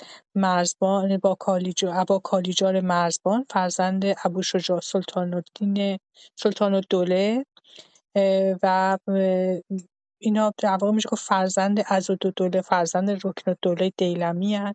از دیالمه فارس هستند که بر فارس حکومت داشتند و نوبتی هم بر کرمان حکمرانند و بر خوزستان و نواحی بصره همونطور که شنیدیم برادرها با همدیگه تاخت و تاز می‌کردند و دعوا داشتند در 428 هجری با همدیگه صلح کردند اما دوباره در 435 که جلال‌الدوله درگذشت بر بغداد تسلط پیدا کرد و ملک عراق و عرب و فارس و خوزستان رو در تسلط خودش درآورد ناصر خسرو از او به ملک پارس تعبیر کرده.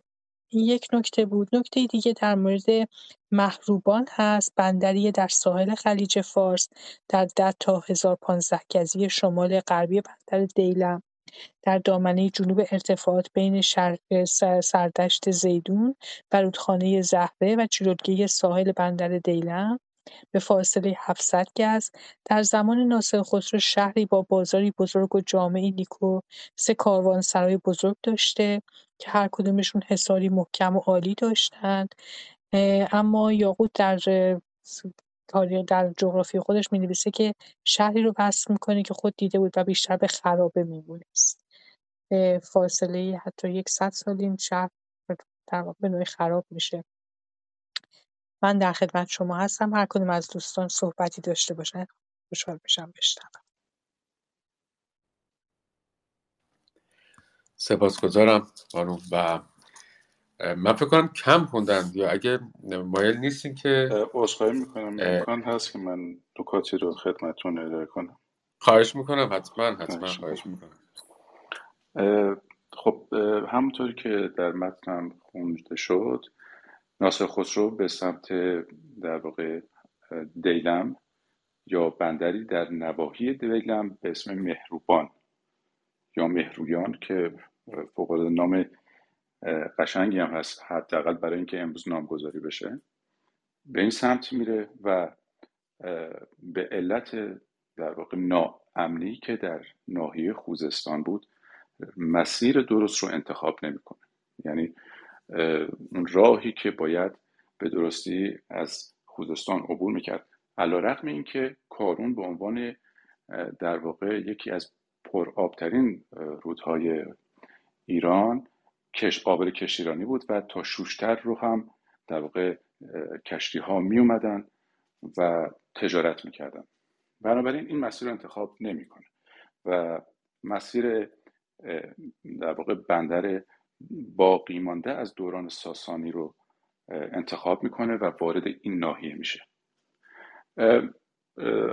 ارز کنم خدمتتون که محروبان احتمالا جایی بین هندیجان و دیلم هست.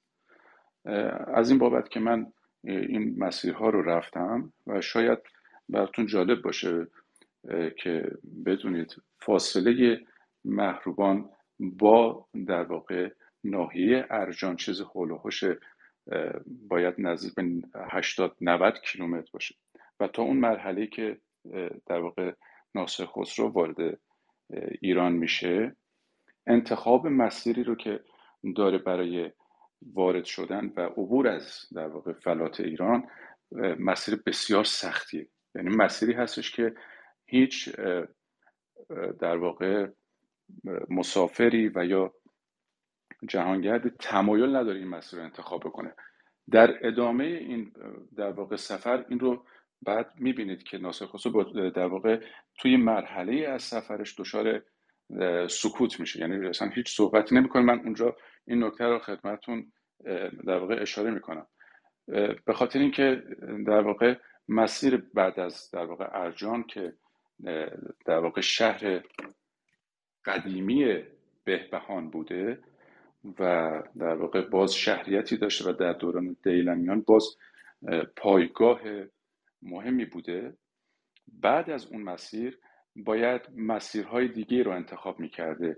مثلا اینکه به سمت ایزه می اومده یا به سمت پارسوماش می اومده و از اونجا مسیرش رو به سمت فلات ایران انتخاب می‌کرده. اما این مسیر رو انتخاب نمی‌کنه. از سوی دیگه می‌تونسته مسیر رو به سمت یاسوج و یا اینکه از اونجا به سمت در واقع شرق ایران انتخاب بکنه. باز اون مسیر رو انتخاب نمی‌کنه. احتمالا به خاطر اینکه احساس ناامنی می‌کرده. جانش به خطر میافتاده. این احتمال وجود داره که ناصر خسرو توی این مرحله از سفرش و خصوصا در فلات ایران علا رقم که مثلا شما در سفری که به شبه جزایر عربستان داشته و بارها هم رفته به این شکل عمل نمی‌کنه. چیزی که ما می‌دونیم حالا من شاید اطلاعاتم در مورد شبه جزیره عربستان کم باشه یا مسیرهای اون سمت. اما وقتی که وارد در واقع فلات مرکزی ایران میشید دیگه اینجا ما می‌دونیم که مسیرها به چه شکله. یعنی انتخاب نوع مسیر نشون میده که ناصر خسرو مشوش بوده در اینکه چه مسیری رو برای حرکت به سمت منزل انتخاب بکنه. بنابراین مسیری که سمت پارسوماش و یا ایزه رو انتخاب نمی‌کنه از این مسیر وارد نمیشه. مسیر به سمت یاسوش و به سمت اقلید و به سمت کرمان و یزد و شرق ایران رو انتخاب نمی‌کنه البته اینو به خدمتون بگم. امروزه من چون مسیر رو رفتم خدمتون ارز می‌کنم من مثلا برای اینکه بخوام از شرق ایران وارد جنوب از شمال شرق ایران وارد جنوب غرب ایران بشم مسیرهای معمول رو به عنوان در واقع سفر درون کشوری انتخاب کردم و مسیرهایی رو که خیلی جالب هست. صدای منو دارین؟ بله بله بله, بله. شما هم خیلی هم جالب نکاتی که دارید میگید. از کنم خدمتون که مسیری رو من از شمال شرق ایران به جنوب غرب ایران که در واقع زادگاه هم هست انتخاب کردم و جالبه با همین ویزی که امروز مورد استفاده قرار می‌گیره. به جای اینکه من مبدع و مقصد رو انتخاب بکنم شهر به شهر رو انتخاب می‌کردم یا استان به استان رو انتخاب می‌کردم. مسیری رو که مثلا من از شمال شرق ایران به سمت جنوب غرب انتخاب کردم راههایی بود که در واقع معمول نبود. یعنی شما به عنوان اینکه یک مسافری باشید سوار یه اتوبوسی بخواید بشین و از این راه معمول بخواین این مسیر رو بخواین برید این راه راه های تجاری محسوب نمی شدن اما برای من که می‌خواستم این مسیر رو برم بسیار جذاب بود و خیلی کوتاه و خیلی خلوت. ولی فاصله بین شرق و غرب ایران یعنی جایی که ناصر خسرو وارد میشه و جایی که می‌خواد خارج بشه رو خیلی کوتاه می‌کنه. باز می‌بینیم ناصر خسرو این مسیر رو انتخاب می‌کنه علاوه که قطع یقین اطلاع داشته که چه مسیرهایی مناسب سفر هست. همونطور که قبلا هم خدمتتون گفتم باز مسیرهای مربوط به دوران ساسانیان که از در واقع در شهر پایان پیدا می‌کنه تو سرزمین امروزی ایران در شهر در ایلام از اونجا به پایان می‌رسه در دسفول در واقع ادامه پیدا می‌کنه. شوشتر پارسوماش ایزه ارجان کازرون و در نهایت به در واقع استان فارس. باز می‌بینید از این مسیر هم استفاده نمی‌کنه برای عبور از مرکز ایران. یا اینکه از مسیرهایی مربوط به دوران هخامنشیان که باز می‌بینید که شما مسیر حرکت هخامنشیان که یک راه مورد استفاده قرار مورد استفاده قرار می‌گرفته در طول تاریخ باز از این مسیر استفاده نمی‌کنه. نکته که می‌خوام خدمتتون بگم اینه که در ادامه خانش شما می‌بینید که ناصر خسرو به جای اینکه این مسیرهای سهل عبور رو انتخاب بکنه از کوهی بالا میره که قسمت در اونجا سکوت می‌کنه و هیچی نمیگه. و وقتی که وارد شهر لردگان میشه اونجا اعلام می‌کنه که من وارد لردگان شدم. یعنی فقط اعلام می‌کنه که من یک آبشاری رو دیدم و تمام. توی کل این مسیر با هیچ کسی صحبت نمی‌کنه هیچ کسی رو نمی‌بینه. علا رقم این که قطع یقین در اون زمان اشایری وجود داشتن آدمهایی وجود داشتن که می‌تونست به اونها اشاره بکنه و اشاره نمی‌کنه و من تصورم این هستش که سختی راه باعث شده که اصلا فرصت اینو نکنه که نگارشی داشته باشه یا بخواد وقتش رو صرف این کار بکنه. این توضیحاتی بود که لازم میدیزم که خدمتون بگم. اگر اجازه بدین منم یه نکته رو اتفاقا خیلی جالبه دوستانی که در چتروم دارن مطالب رو می نویسن واقعا خواندنی است. آقای مشهدی خیلی متشکرم باز هم از حضورتون در اتاق ما. این در نوشتن در خرابه های ارجان آثار تاریخی و جواهرات بسیار جالبی از دوران ایلامی به دست آمده. جام از جمله اونها جام ارجان. نکته جالب اینه که در آنجا قلعه مخروبه دیدم که می‌گفتن مربوط به فرقه اسماعیلیه بوده. نکته جالب برای من اینه که اصولا منطقه‌ای که ما الان داریم با همراه با ناصر خسرو ازش میگذریم یکی از قدیمی ترین مناطق ایران محسوب میشه. چرا؟ به چه دلیل؟ به دلیل اینکه حتی پیش از ورود آریایی ها به ایران ما ایلامیان رو داشتیم که در همین منطقه و در جنوب و جنوب غرب و شرق و بعدش هم تا جنوب غرب هم حتی گسترش پیدا کرده بودن تا حدودی هم به شمال هم آمده بودن. و جزو یکی میشه گفتش که اقوامی بودن که به لحاظ تمدنی بسیار پیشرفته بودن. در و هنوز هم که هنوز آثار بسیاری ما در این منطقه می‌تونیم ببینیم. به لحاظ سغلجشی به لحاظ منطقی هم برای تمام سلسله هایی که چه پیش از حمله عرب چه بعد از اون آمدن چه عرب چه ایرانی بسیار مهم بوده. برای همین هم همونطور که خود آقای بندری هم یه جا اشاره کردن میگه که یعقوب لیث صفار تا اینجا آمده بود در صورتی که امیران خراسان نتونسته بودن تا اینجا رو بیان بگیرن. و این خودش از اهمیت این منطقه نشون میده. من در خدمت شما هستم. کیارش جان بفرمایید. خواهش می‌کنم. سپاسگزارم و تشکر می‌کنم از جناب بندری عزیز که این با این استراتژی دارن تعریف می‌کنن و توضیح میدن. از این منظر من خودم تا فکر نکرده بودم ممنونم و سپاسگزار ادامه میدیم پس صحبت و مسیر رو. جناب احمد در خدمت شما هستیم.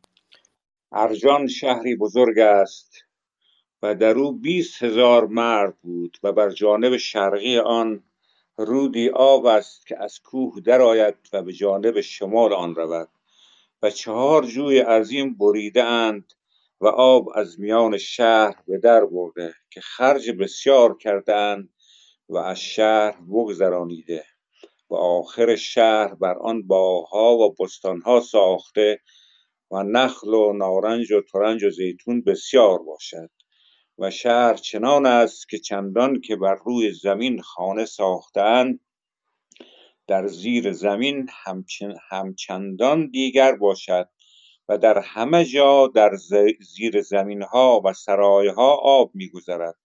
و تابستان مردم شهر را به واسطه آن آب در زیر زمین ها آسایش باشد و در آنجا از اغلب مذاهب مردم بودند و معتزله را امامی بود که او را بوسعید بصری می‌گفتند. مردی فسیح بود و اندر هندسه و حساب دعوی می‌کرد.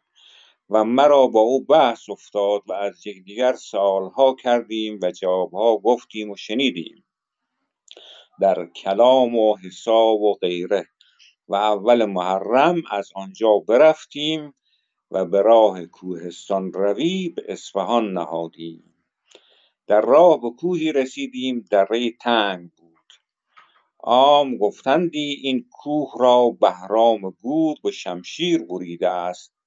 و آن را شمشیر برید می‌گفتند و آنجا آبی عظیم دیدیم که از دست راست ما از سوراخ بیرون می آمد و از جایی بلند فرو می دوید و عوام می گفتند این آب به تابستان مدام می آید و چون زمستان شود باز و یخ بندد.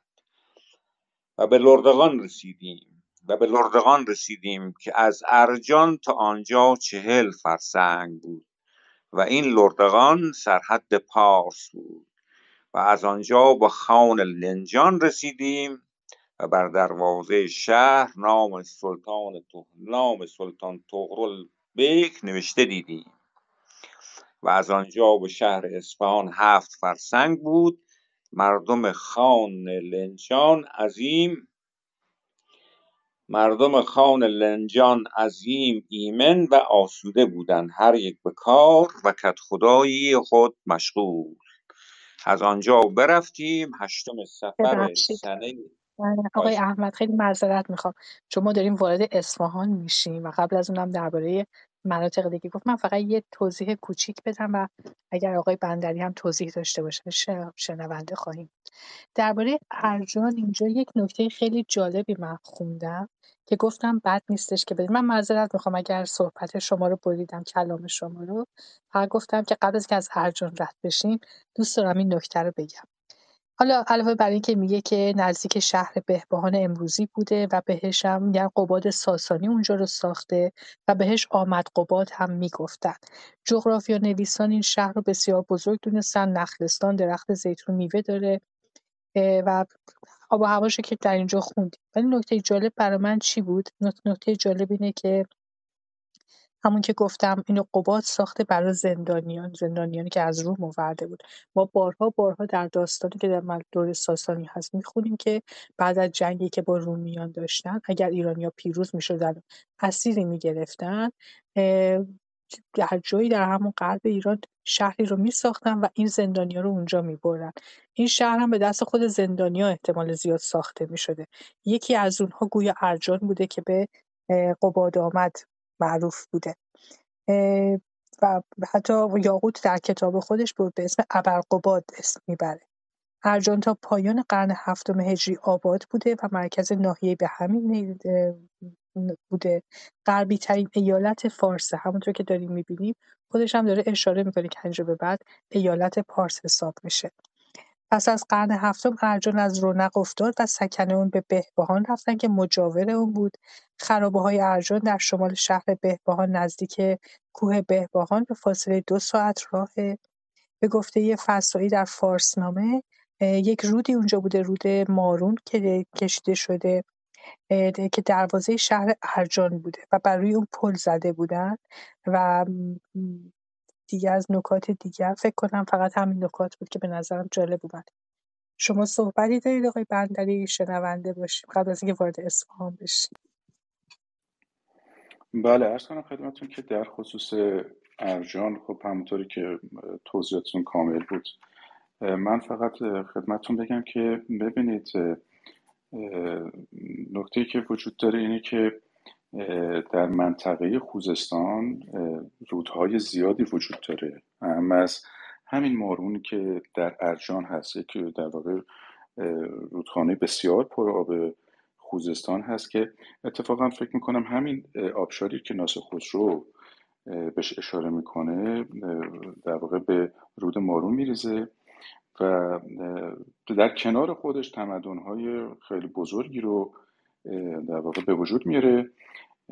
در از جمله رودهای دیگه خوزستان که کارون هستش که باز شما خیلی خوب می‌دونید که کارون از سرچشمه هایی که در واقع در استان کوهگیلو بوهر اصلا چهار محال بختیاری هستش به خوزستان وارد میشه و باز در کنار خودش به تمدن‌های خیلی بزرگ و در واقع دوران ساسانی شکل میده. شما اگر که به ناحیه شوشتر وارد بشین می‌بینید که در زمانی که شاپور اول ساسانی در واقع موفق میشه والریان اون سردار روم رو شکست بده و اون رو اسیر می‌کنه و وارد در واقع ایران می‌کنه در شوشتر مستقر می‌کنه. البته در اون دوران در واقع شهر که در واقع شوشتر یک شهر خیلی مدرن محسوب نمی شده منتها والریان از شاپور اول ساسانی می‌خواد که این امکان رو ایجاد بکنه که از سربازان رومی که در واقع اسیر گرفته شدن کمک بکنه. و شما در شوشتر بزرگترین سازه های آبی در واقع ایران رو دارید و من حالا نمی‌تونم قیاس بکنم بگم که بزرگترین در سازه جهان ولی سازه های متعدد. انواع صد دارید انواع در واقع در واقع سیستم انتقال آب دارید که با اون در واقع یک رودی رو می‌سازن و اون رود رو به یک قسمت می‌برن و از اون آبشاری رو به صورت مصنوعی ایجاد می‌کنن که اینا همه موجوده و سیاهان غالبا برای دیدن شوشتر به این آبشارها میان و پل های متعددی که در شوشتر در واقع ساخته میشه. از من ببخشید من شاید ارتباط نداشته باشه و چون وارد موضوع خوزستان هستش من این رو دوست داشتم بگم. نکته دیگه که وجود داره در واقع رود کرخه هستش که باز در تمدن ایلامی خیلی نقش داشته. رودی هستش به اسم رود شاور که عرب های خوزستان در واقع به نام شاور می‌شناسن ولی در واقع شاپور بوده. این رود از سرچشمش از حد فاصل بین اندیمشک و شوش هستش و در واقع از چشمه های آبی هستش که شکل می‌گیره که خیلی متعدد هستن و یک رود خیلی در واقع جمع جوری رو هم شکل داده ولی پر آب نیست. اما از کنار شهر شوش میگذره و تمدن ایلامی مدیون این رودخونه هستش رود کوچک هستش و می‌دونید شهر شوش در دوران ایلام یکی از بزرگترین شهرهای دنیا بوده و جز اولین تمدنهای منطقه بوده و روی در واقع تپه هایی که در کنار این رودخونه هستش شکل می‌گیره که بعدها داریوش اشاره می‌کنه. اتفاقا من خیلی دوست داشتم اشاره بکنم. به این قسمتی که یک زمانی در خانش کتیبه بیستون در واقع قرائت شد. اونجا داریوش اشاره می‌کنه که من در واقع کاخهایی که ساختم ابتدا زمین رو کندم و بعد ماسه گذاری کردم و بر, بر, روی اونها سنگ بنای در واقع کاخم رو گذاشتم. اینها همون سنگ ها و ماسه هایی که داریوش راجع به صحبت می‌کنه در کاخشوش قابل دیدن است. خیلی دوست دارم راجع به این منطقه و مسیرها و در واقع موضوعاتش صحبت کنم. به قدری به قدری در واقع موضوعات تاریخی مسیرهای تاریخی زیاد هست که من نمی‌دونم راجع کنش صحبت کنم ولی خوزستان واقعا پر از این جاذبه های توریستی و قدمتی که واقعا بی‌نظیر هست توی دنیا این اینا رو داره و حالا اگر باز سوالی بود رو اینجا قسمت من خوشحال میشم توضیحاتی بدم. بدون اینکه بخوام اقراق بکنم یا بدون اینکه بخوام دوستانی که منو می‌شناسن در اتاقهایی که من بودم آمدن می‌دونن. هیچ وقت دوست نداشتم که هیچ جایی رو یا هیچ فرهنگی رو از هیچ موقعیتی رو بگم این بردیگری برتر هست. با این حال باید این رو بگم جنوب درسته که خوزستان در جنوب هست در جنوب ایرانه. ولی به نوعی تاج سر ایران جنوب ایران تمام تاریخ ما هستش. جنوب غرب ایران. و خب مسلما اصلا اینها دلیل بر این نیست که من منکر اهمیت جایهای دیگری مثلا مثل شهر اصفهان هستم که انشالله هفته آینده در خدمتتون خواهیم یا اهمیت تبریز باشم یا اهمیت شهر ری شهر نیشابور باشم به هیچ عنوان. ولی خوزستان به لحاظ قدمت و تاریخ و تمام هر چی که بگیم واقعا اصلا خودش دنیایی است برای خودش. و جالبه اتفاقا یه نکته رو اینجا اشاره کرده. به شهری داره اشاره می‌کنه اینجا که میگه که در و در آنجا از اغلب مذاهب مردم بودند و معتزله را امامی بود که او را بوسعید بصری می‌گفتند این خود نکته خیلی جالبه. یادتون باشه وقتی که تبریز رو رد کرد گفت به شهری رسیدم که در اونجا مردم حالا همین تو همین هنوز ایران امروزی خودمون بوده گویا. منتها چون نزدیک ارمنستان بوده در اونجا مردم خوک می‌ردن رد و بدل می‌کردن می‌خوردن. یعنی هیچ گونه محدودیتی برای این نبود. شما یک دفعه تغییراتی رو می‌بینید از نیشابوری که مردم مثلا بر سر اینکه شیعه باشی یا سنی باشی قرمتی باشی اسماعیلی باشی اینا با هم بحث دارن. می‌رسیم به یک در غرب ایران در جایی که مردم حتی خوک میخوردن مسئله نبود. در جنوب ایران میاین نوع دیگه زندگی هستن دارین می‌بینید.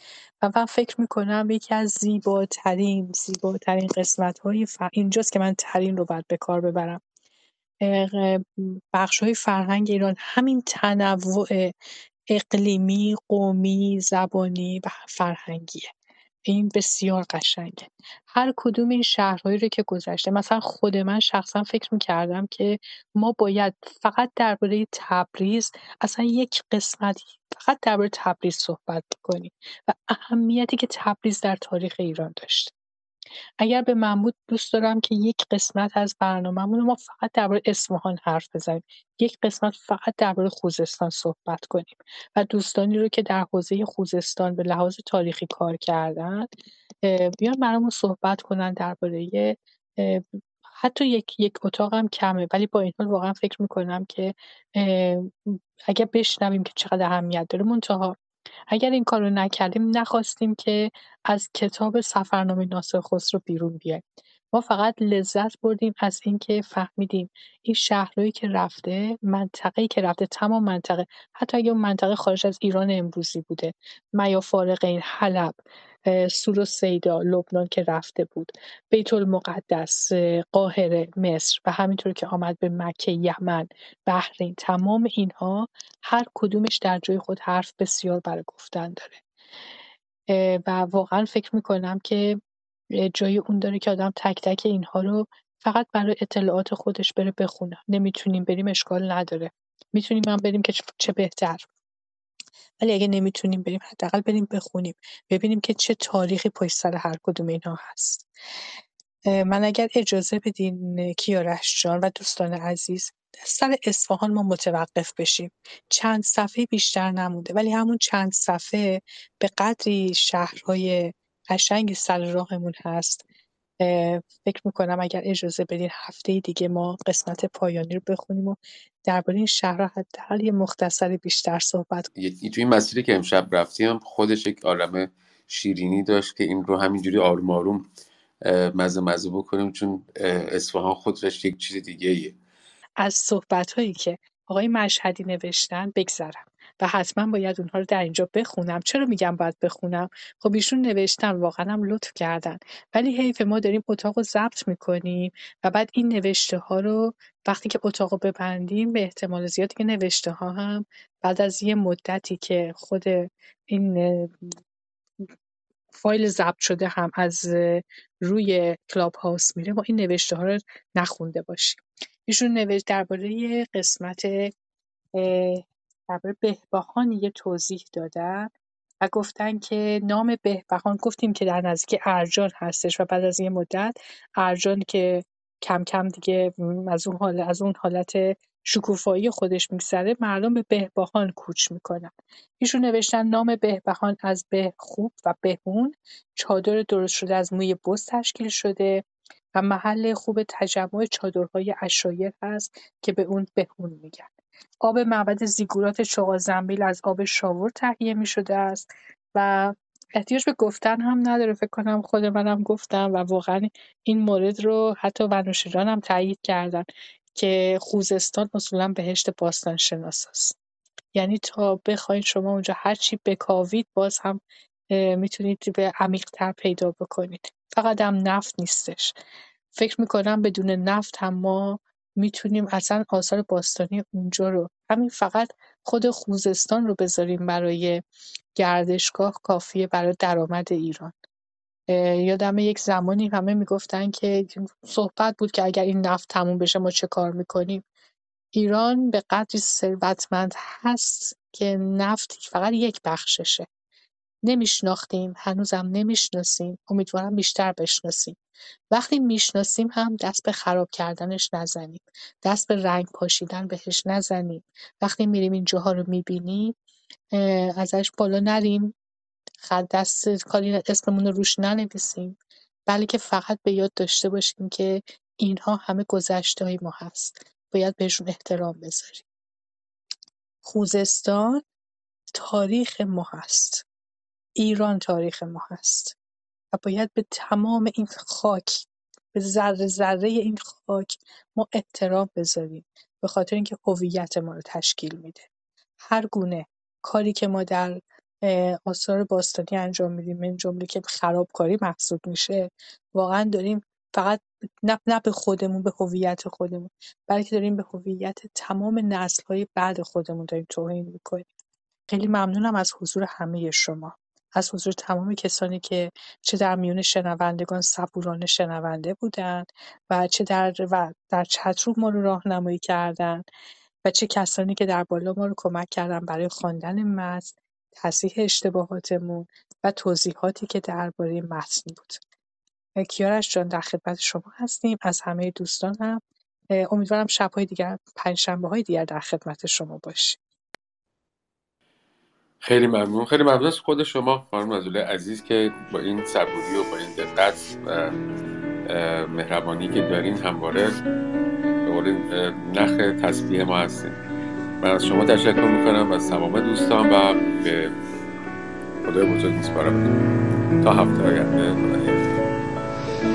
ما برای پرسیدن نام گلی ناشناس چه سفرها کرده ایم چه سفرها کرده ایم ما برای بوسیدن خاک سر قله ها چه خطرها کرده ایم چه خطرها کرده ایم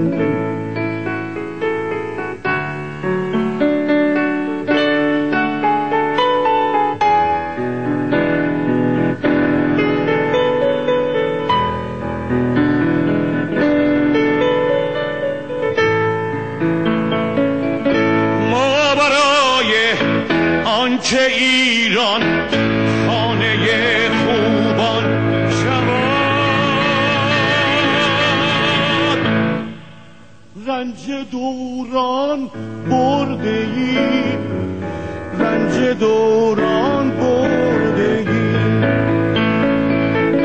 ما برای آنکه ایران گوهری تابان شود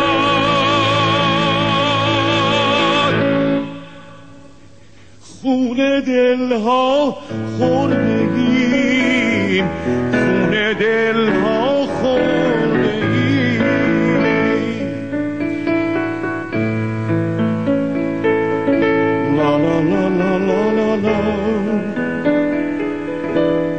la la la la la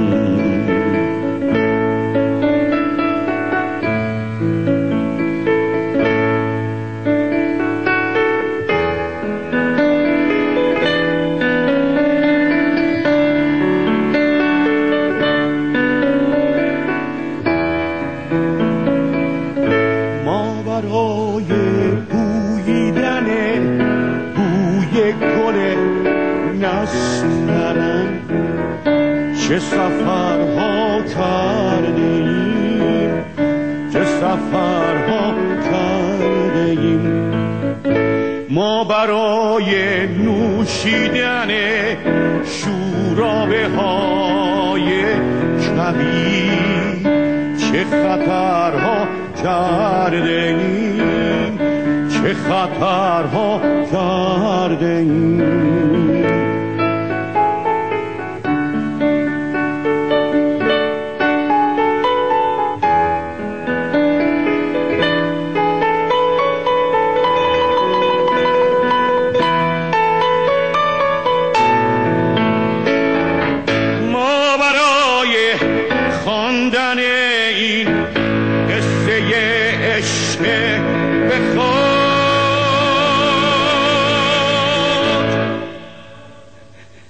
رنج دوران برده ای رنج دوران برده ای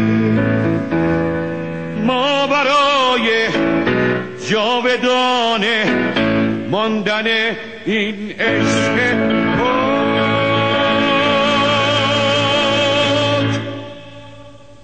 خون دلها خورده ایم خون دلها la la la la la. La la la la la la la. La la la la la.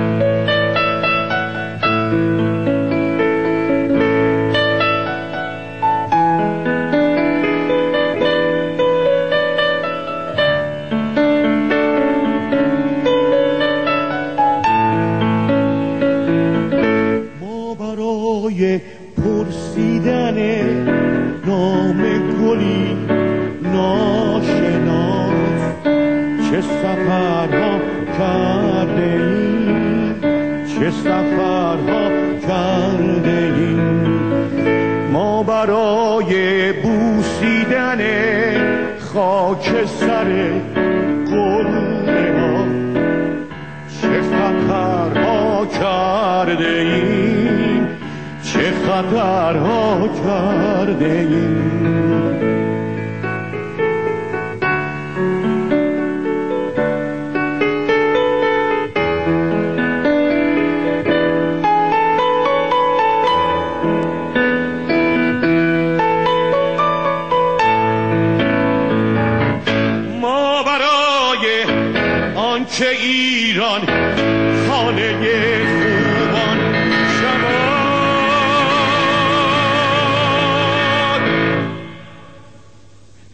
رنج دوران برده ایم رنج دوران برده ایم ما برای آنکه ایران گوهری تابان شود.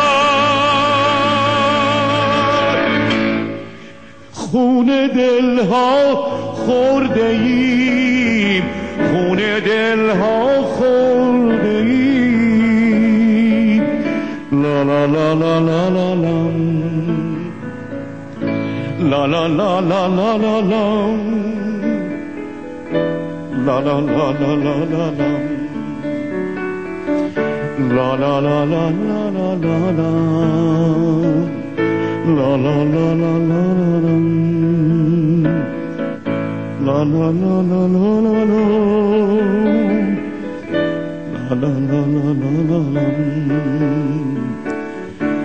no, no, no, no, no. no.